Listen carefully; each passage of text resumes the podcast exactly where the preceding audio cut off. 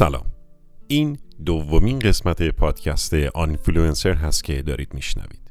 من محمد نوبهار به همراه نسرین طاهری پور توی این قسمت میخواییم بپردازیم به تعاریف و مفاهیم و اصطلاحات رایج در دنیای مجازی به خصوص شبکه های مجازی. سلام.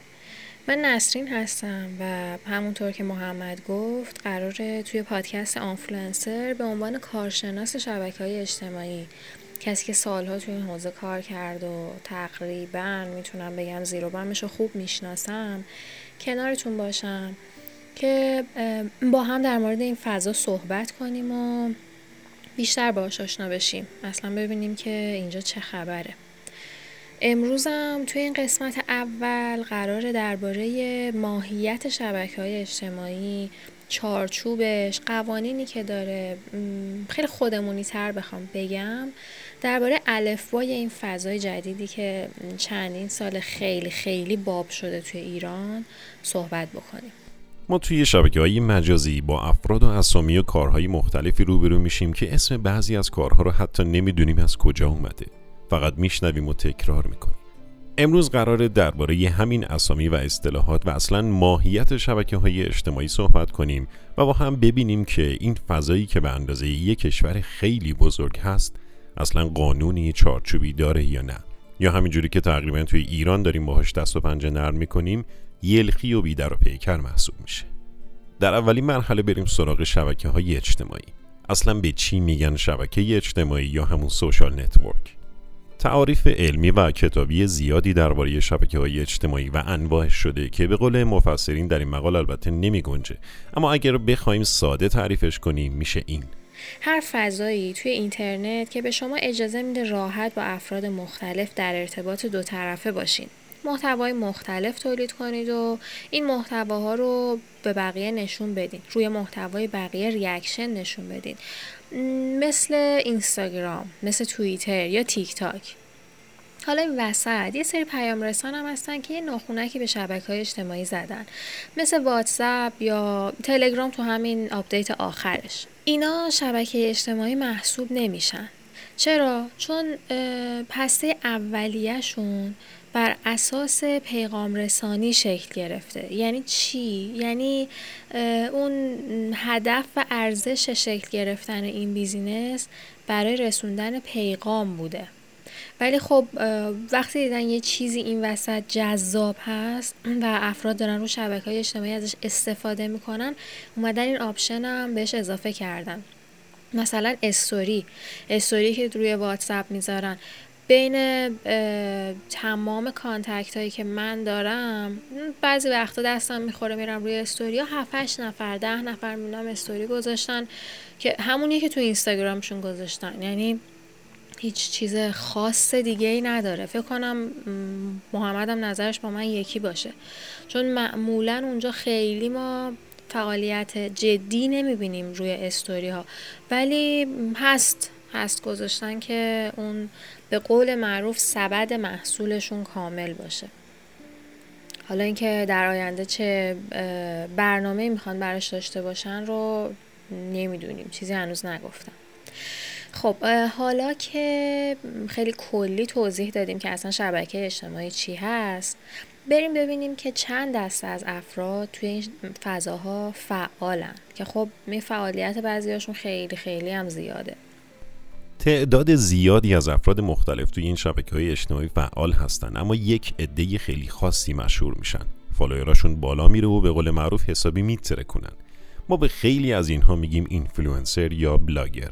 اما باید بدونیم که همه اینا اینفلوئنسر یا بلاگر نیستند و به جان خودم درصد خیلی کمی از همین افراد تفاوت این عناوین رو می‌دونن و تا تقی به توقی می‌خوره یه زیر اسمش رو می‌نویسن بلاگر یا آرتیست و خلاص این چیزا و تقریبا همشون عنوان اینفلوئنسر رو برازنده خودشون می‌دونن. خب اینفلوئنسر کیه؟ همونطوری که از کلمش مشخصه ریشه این کلمه از influence میاد. influence یعنی چی؟ یعنی تاثیر و ترغیب و یه چیزی تو همین مایه ها وقتی هم که آخرش ER اضافه بشه یعنی کسی که داره توی حوزه افرادی که باهاش در ارتباطن توی اون دایره ارتباطیش با تخصص یا فعالیتی که داره تاثیر می‌ذاره. یعنی چی؟ یعنی مثلا یک شخص که طبیعتگرد هست میاد اطلاعات مختلف درباره طبیعتگردی و کم زدن رو توی قالب محتواهای مختلف و بعضا جذاب برای فالووراش آماده می‌کنه و منتشر می‌کنه. اون آدمایی هم که اینو دنبال می‌کنن به این حوزه علاقه دارن. یا یه نقاش هست که میاد کاراشو می‌ذاره. یکی معماره یکی موزیسیانه یکی هم آشپزه. اینا طبیعتا اگر تبلیغی هم بخوان انجام بدن توی همین حوزه تخصص خودشونه. مثلا اونی که طبیعتگرد هست میاد تیشرت های خنک و نخی غذاهای آماده کم حجم و سبک که میشه راحت اونا رو توی کوله جادات تبلیغ می‌کنه. یعنی با توجه به علم و تخصصی که داره و چیزی که تجربه کرده و می‌دونه موثر هست توی هیته تخصصی خودش میاد و بیان می‌کنه و تاثیر می‌ذاره توی این موضوع. اگر دقت هم کرده باشین معمولا از افرادی که توی حوزه تخصصی خودشون دارن فعالیت می‌کنن تبلیغای بی ربط نمی‌بینید مثلا از همین شخص طبیعتگرد نمیاین تبلیغ رژ لب ببینین. نمیاین تبلیغ سایت های فیلم رو ببینید تبلیغا همه به نوعی به حوزه فعالیتش ارتباط داره. دسته بعدی بلاگرها هستن که گاهی بلاگرم بهشون میگیم البته. اینطور که اینجا یعنی توی ایران و عرف نانوشته استفاده از شبکه های اجتماعی تعریف شده بلاگر یعنی کسی که درباره موضوعی مطلب تخصصی روی اینستاگرام بذاره. اما این موضوع کلا اشتباهه. ببین آخه همونطوری که از اسمش مشخصه این افراد بلاگر یا وبلاگ نویس هستن. یعنی یه وبلاگ دارن که توش درباره موضوعی که توش متخصص هستن می نویسن مثلا یه fashion blogger یه بلاگ داره یا یه سایت داره که توش درباره فشن و مد روز دنیا می نویسه و از اینستاگرام به عنوان ویترین و در واقع جایی که مخاطب رو جذب کنه برای خوندن وبلاگش تشویق کنه استفاده می‌کنه. یه بخش جذاب از مطلب رو با یه عکس مناسب روی اینستاگرام می‌ذاره و مخاطب رو برای خوندن مطلب کامل به سمت وبلاگش هدایت می‌کنه. ولی حالا اینجا توی ایران تقریبا میشه گفت بخش زیادی از افرادی که فالوور بالا دارن خودشون رو بلاگر می‌دونن و بازم به جان خودم درصد خیلی کمی از این افراد در این تعریفی که گفتیم جا می‌گیرن. مثلا یکی که عکسای گلگلی و رنگای قشنگ و زنده می‌ذاره از خونه زندگیش و لباسای قشنگ و رنگی میپوشه و پست های اینستاگرامش معمولا ملغمه از عکسای رنگی و کتابهای رنگی و قهوه و میز چوبی و صندلی لهستانی و عینکایی با فریم گرد و خلاصه از این دست موارده زیر عکس پروفایلش نوشته بلاگر و به قول نسرین بیشتر بلاگر می‌تونه محسوب بشه. خلاصه رفقا صرف شنیدن یه سری عنوان ندونسته اون رو به خودمون نچسبونیم. حالا بریم سراغ واینرا که خب دفعه اولی که من اینو به محمد گفتم اشتباهی یه چیز دیگه گفت و خیلی خیلی کلمه بدی شد که اصلا اینجا نمیشه گفت ولی شما سعی کنید واینر رو درست بگید واینرها به افرادی میگن که با طنز و ساخت ویدیوهای طنز تولید محتوا می‌کنن و همه جای دنیا هم کلی طرفدار دارن که ماشاءالله هزار ماشاءالله ما از این واینرها تو ایران تا دلتون بخواد داریم. معمولا چیزی که بین همه این دوستان رایج هست البته توی ایران رو داریم بحث می‌کنیم توی چند قلم ساده خلاصه میشه. رقصیدن و شال روسری استفاده کردن برای پسرها و دیالوگ های به شدت عجیب با بازی های به شدت قوی و با مفاهیم به شدت غنی. وقتی در مورد تنز صحبت می‌کنیم و ساخت ویدیوهای تنز میشه یه قیاس ساده انجام داد. ماهایی که توی ایران زندگی می‌کنیم فیلم های کمدی زیادی دیدیم شاید و بازیگران و کارگردانان و نویسندگان کمدی زیادی هم می‌شناسیم. یکی تنز می‌نویسه مثل پیمان قاسم خانی یا خدا مرز خشایر الوند. اینا مفهوم طنز رو درک کردن و با شناخت درست جامعه و معضلات بدون اینکه دست به دامن لودگی و شوخی های جنسی و کلام های مبتذل بشن طنز و موقعیت طنز رو ایجاد می‌کنن حالا کنار این افراد که اسم بردیم شما کافی یه نگاه به قفسه فیلم های توی سوپرمارکت بکنید. به اصطلاح فیلم های سوپرمارکتی که معمولا 90 درصدشون هم کمدی با بازیگرای نسبتا معروف حتی.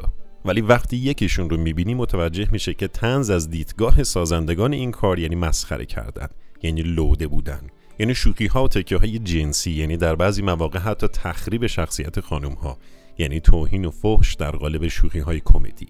خب به نظرتون کدوم یکی از این موارد جالب تره متاسفانه بازم درصد خیلی کمی از اون افرادی که کارهای طنز می‌کنن توی اینستاگرام می‌دونن که در قالب عنوان واینرها جا می‌گیرن. همچنان همه لقب اینفلوئنسر رو بهتر از همه می‌دونن برای خودشون. یه بخش دیگه از فعالین این فضا سلبریتی ها هستن. مثل بازیگرا و موزیسین های معروف و آدمایی که به واسطه شهرت و شناخته شده بودنشون فالوورای زیادی دارن. این آدما کوچکترین چیزی که منتشر می‌کنن می‌تونه تاثیر خیلی گسترده ای داشته باشه. ممکنه سوال پیش بیاد که پس این همه اکانت پرفالووری که تو اینستاگرام هست و تو این دستا جا نمی‌گیرن چیان اینا اینستاگرامر هستن. یعنی فعالین اینستاگرامی. این افراد توی هر زمینه می‌تونن تولید محتوا کنن. خیلی هاشون هم روزمره نویسی می‌کنن که حسابی باشون آشنا هستیم. حتی خود ماها هم جزو روزمره نویس به حساب میایم. البته محمد که جزو هنرمندا به حساب میاد من یه روزمره نویس خیلی ساده هم کنار که برای خودم دارم زندگیمو می‌کنم. حالا بریم سراغ قانونایی که این فضا داره. ببینیم اصلا داره یا نداره. یا اگر قانونی داره شامل چیا میشه؟ فعالیت توی این فضا چند تا قانون ساده داره. اولیش اینکه اگه قرار تبلیغی انجام بشه حتما به مخاطب گفته بشه که این پست تبلیغاتیه. این کار رو میشه با زدن هشتگ تبلیغات و با استفاده از ابزار پارتنرشیپ اینستاگرام انجام داد. خیلی هم کار سختی نیست. همه جای دنیا اگر این اتفاق نیفته طبق قانون شرکت تبلیغ کننده و فرد تبلیغ کننده جریمه میشن و حتی بعد از اینکه جریمه رو پرداخت کردن باید به صورت رسمی از فالووراشون عذرخواهی کنن. این اتفاق برای جنیفر لوپز افتاد. نمی‌دونم شنیدین یا نه یا در جریانش بودین. خانم جنیفر لوپز اومد یه اصری رو تبلیغ کرد. حالا یا یادش رفت یا خواست مثل ما ایرانیا تبلیغ زیرپوستی انجام بده هیچ جای پستش نزد که این تبلیغه. اصلا اعلام نکرد که این به سفارش شرکت تولید کننده اومده این کار کرده. ماجرا چی شد؟ ماجرا این شدش که شرکت جریمه شد. خانم لوپز هم جریمه شد. کل پولی هم که از شرکت تولید کننده دریافت کرده بود رو مجبور شد پس بده. در آخر هم مجبور شد یک پست رسمی بذاره. اعلام کنه که اون پست تبلیغاتی بود و بابتش پول گرفته و از اینکه به مخاطب به فالوور اعلام نکرده که اون تبلیغاتی بوده عذرخواهی کنه. خلاصه اینکه وقتی برای کاری برای فعالیتی یه قانونی باشه حتما ابزارش هم هست. اگر دقت کنید الان حتی توی استوری ها هم ابزار پارتنرشیپ اومده. پس خیلی نمیشه بهونه آورد برای اینکه نیست و نمیشه و هشتگ زیباش نمی‌کنه و این داستانا. اینجا می‌خوام یه مثال بزنم که این تفاوت گفتن و نگفتن تبلیغاتی بودن پست رو با هم بهتر و بیشتر درک کنیم. شما صبح اینستاگرامتون رو باز می‌کنید و یکی از همین فعالین اینستاگرام که فالوش کردین می‌بینید که استوری گذاشته. استوری رو باز می‌کنید می‌بینید که یک کرم مرتوب کننده عالی خریده که داره میگه من همیشه از این کرم استفاده می‌کنم. واقعا خوبه پر از ویتامینه. وقتی می‌زنم پوستم مثل پوست بچه نرم میشه. اگر شما مثل من دوست دارین پوستتون خوب باشه از این کرم استفاده کنید من روزی هفتش بار از این به پوستم می‌زنم و انقدر خوبه دلم نیومد به شما هم نگم. من لینک جایی که ازش این کرمو می‌خرم می‌ذارم پایین استوری. استوری رو بکشید بالا می‌تونید برید بخرید. چند تا استوری بعدش میگه که این شرکت وقتی دیدش که من خیلی راضیم از این کرم اومد یه کد تخفیفم بهم داد. موقعی که می‌خواین بخرین این کد تخفیف رو بزنین بدونن که از فالوورای من هستین. اینجوری بهتون سی درصد 40 درصد تخفیف میدن. اینو اینجا داشته باشین. میریم سراغ یه مدل خرید کردن دیگه. توی گوگل سرچ می‌کنین بهترین کرم مرطوب کننده. یه سایت میاد بالا مثلا سایت کلاغه بازش می‌کنید. یه لیست 7 تایی 10 تایی از انواع کرم های مرطوب کننده خوب و معروف می‌بینید. پایین اسم هر کدومش چند خط توضیح داده. این کرم این خاصیت ها رو داره. این کرم اینا رو توش داره. این کرم اینو نداره. اگه می‌خوای توی آفتاب بزنی اینو نزن. این برای سایه خوبه. شما از اون لیست یکی رو انتخاب می‌کنید و روی لینک خرید می‌زنید. موقعی که می‌خواید خرید رو انجام بدین وصل میشین به یه صفحه ای که میاد میگه که شما قراره که این رو از سایت دیجیکالا بخرید. و این کسی که شما از رو سایتش منتقل شدین پارتنر ما به حساب میاد. شما روی این لینک بزنید تا وارد دیجیکالا بشین تا بتونید خرید بکنید. اینجا مخاطب کاملا آگاهه که اون سایت کلاقه اومده از روی محصولات دیجیکالا ریویوهایی نوشته که به ما کمک می‌کنه بتونیم محصولمون رو بهتر انتخاب کنیم. و باز آگاهه که از خرید ما سودی هم به سایت کلاقه می‌رسه. چون دیجیکالا اعلام کرده پارتنرشه. این داستانش چیه؟ این مدل فروختن توی وبسایت یا حتی حتی توی اینستاگرام اگر که شفاف توضیح داده بشه بهش میگن افیلیت. یعنی یه روش فروش توسط مشتری ها یا توسط افراد عادی که اونها رو توی سود فروش محصول با شرکت تأمین کننده شریک می‌کنه. دیجیکالا این افیلیت رو برد توی ایران اجرا کرد. اولین سایتی که اومد این موضوع رو کار کرد کلاقه بود و الان چند تا سایت دیگه هم دارن کار می‌کنن. این یه پروسه شفافه. شما اینو بذارین کنار اون پروسه کدری که چند دقیقه پیش گفتم که اون اینستاگرامر میاد میگه به جون خودم به جون خودم این بهترین کرمه. به جون خودم روزی هفتش بار خودم دارم اینو می‌زنم. این اصلا مصرف شخصی منه. این تجربه شخصی منه. بیاین برین اون چیزی که من می‌زنم هم شما بزنیم توی دوتای این هر دوتا آدم توی سود شریکن. ولی شما دوست داریم با دروغ بهتون چیزی بفروشن یا باهاتون رو راست باشن. این دیگه تصمیمش با خودتونه. اگر به اون اینستاگرامرها دقت کنید می‌بینید که توی بازه های زمانی مختلف پیشنهادهای قبلی خودشون رو می‌برن زیر سوال. مثلا امروز از فلان مجموعه رژیم می‌گیره هفته بعد میره یه رستورانی که تازه کشف کرده و یه میز پر از فسفود جلوش هست و داره می‌خوره. این دوتا اصلا با هم همخونی نداره. فقط کافیه یه مدت بیطرف این فعالیت ها رو مانیتور کنید تا ببینید که اون آدم باهاتون رو راسته یا نه. تمام چیزهایی که داره اعلام می‌کنه یه جورایی تبلیغ زیرپوستیه. خب بگذریم. این خودش یه بحث طولانیه که به نظرم بشه توی یه قسمت جداگونه بهش رسیدگی کرد. دربارش صحبت کرد. دومی که خیلی مهمه عدم انتشار عکس کودکان زیر سن قانونی روی شبکه های اجتماعی که اینم باز ماشاءالله هزار ماشاءالله فت و فراوون توی ایران داریم. این موضوع براتون آشنا نیست. به تعداد فالوورهای این بچه ها دقت کردید. فعالیت بچه ها توی شبکه های اجتماعی برای تبلیغات. این موضوع واقعا یک فاجعه است که خب خیلی جای بحث و گفتگو داره که قطعا توی برنامه های آتی خیلی کاملتر بهش می‌پردازیم. این بچه ها با کودکان کاری که سر چهار رو می‌بینیم و دلمون براشون میسوزه هیچ فرقی ندارن. فقط اینجا شیک و رنگی و فکر می‌کنیم تمام اون خنده ها واقعی و پر از شادیه. که متاسفانه خیلی وقتا اینجوری نیست. بچههایی که درگیر یه سری عقده های عجیب و غریب والدین خودشون شدن و خب طبیعتا وقتی پول خوبی وارد زندگیشون میشه اونا هم بهشون خوش میگذره.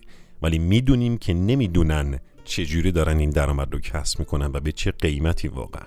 البته بازم تاکید می‌کنم که تو این قسمت اصلا قرار نیست درباره این موضوع صحبت کنیم و حتما به صورت تخصصی در مورد این موضوع کار می‌کنیم. شاید بتونیم با کمک همدیگه یکم در این مورد آگاهی بیشتری پیدا کنیم. به نظر من یکی از دردناکترین موضوعاتی که به ویژه توی اینستاگرام باهاش مواجه میشیم همین کودکان کار هستن. نحوه برخورد ما چه تو شبکه های اجتماعی چه تو دنیای واقعی با کودکانمون خیلی عجیب غریب شده. خب ما همه می‌دونیم که کلا ایرانی جماعت به دلنازکی و عاشق بچه بودن معروفه. وقتی می‌بینیم که یه کودک گوگلی مگولی داره کمپین شرکت تو مسابقه فلان رو تبلیغ می‌کنه یا یه کودک دیگه مثلا تولد اسقر آقا رو تبریک میگه یا یه کودک دیگه تبلیغ لنت ترمز روغن گیربکس می‌کنه خب اینا درد داره. اینا واقعا دردناکه. و واقعا می‌دونی چی بیشتر از اینا درد داره؟ تعریف و تمجید و قربون صدقه رفتن ملت تو کامنت ها برای بچه ها و یه وجه ترسناکی همین وسط هست که خیلی هامون معمولا نادیده میگیریمش. توی شبکه های اجتماعی تعداد خیلی زیادی بیماران پدوفیل دارن میچرخن. این افراد عکس این بچه ها رو می‌بینن. با عکس این بچه ها تشویق میشن که به این کار ادامه بدن. با عکس این بچه ها برانگیخته میشن. شاید شاید عکس بچه که ما می‌ذاریم باعث بشه که این آدم از خودش بیخود بشه و نزدیکترین بچه که بهش هست و آزار بده. می‌بینین همه چی اونقدر زیبا مثل خنده های بچه ها وسط اسباب بازیاشون نیست. متاسفانه توی ایران بازم قانونی برای این نداریم. اما جاهای دیگه علاوه بر این که ما به عنوان مخاطب می‌تونیم اعلام کنیم که دولت رسیدگی کنه به این موضوع اون بچه هم وقتی به سن قانونی برسه می‌تونه از پدر و مادرش شکایت کنه. ولی خب قانون اینم ما اینجا نداریم. بگذاریم. همه این توضیحاتی که دادیم برای شبکه اجتماعی دیگه هم صادقه. مثلا توییتر که توی ایران بعد از اینستاگرام بیشترین مخاطب رو داره هم فضای تبلیغاتی خوبی برای کسب و کارها ایجاد کرده هم یه سری فعال داره که هنوز دستبندی مشخصی ندارن. دلیلش چیه؟ شاید فیلتر بودن این شبکه. شاید ناشناخته بودن اون برای عموم مردم. یا حتی سبک خاص تولید محتوا و فرهنگ خیلی متفاوتشون. خب این توضیحات خیلی کلی و پایه‌ای درباره این فضا بود که بتونیم بر اساس اینها با هم راحتتر گفتگو کنیم. حالا شما به ما بگین که کدوم دسته از این افراد رو فالو می‌کنید و اینکه چرا فالو می‌کنید؟ چی براتون جذاب این وسط؟ خوندن دلایل فالو کردن این فعالین برای ما دوست داشتنیه. چون می‌تونیم بیشتر با علایق هم آشنا بشیم و این می‌تونه اولین قدم برای دوستی بیشتر باشه و شاید شاید اصلاح بعضی از رفتارها. همچنان با ما همراه باشی چون تازه این اول کاره و قراره که کار حسابی بیخ پیدا بکنه. موسیقی که تو این قسمت شنیدید از کارهای کریستوف رضایی از آلبوم در دنیای تو ساعت چند است بود. ممنونیم که ما رو شنیدید. به این امید که خیلی زود برگردیم و با قسمت بعدی در خدمت شما باشیم. خدا نگهدار.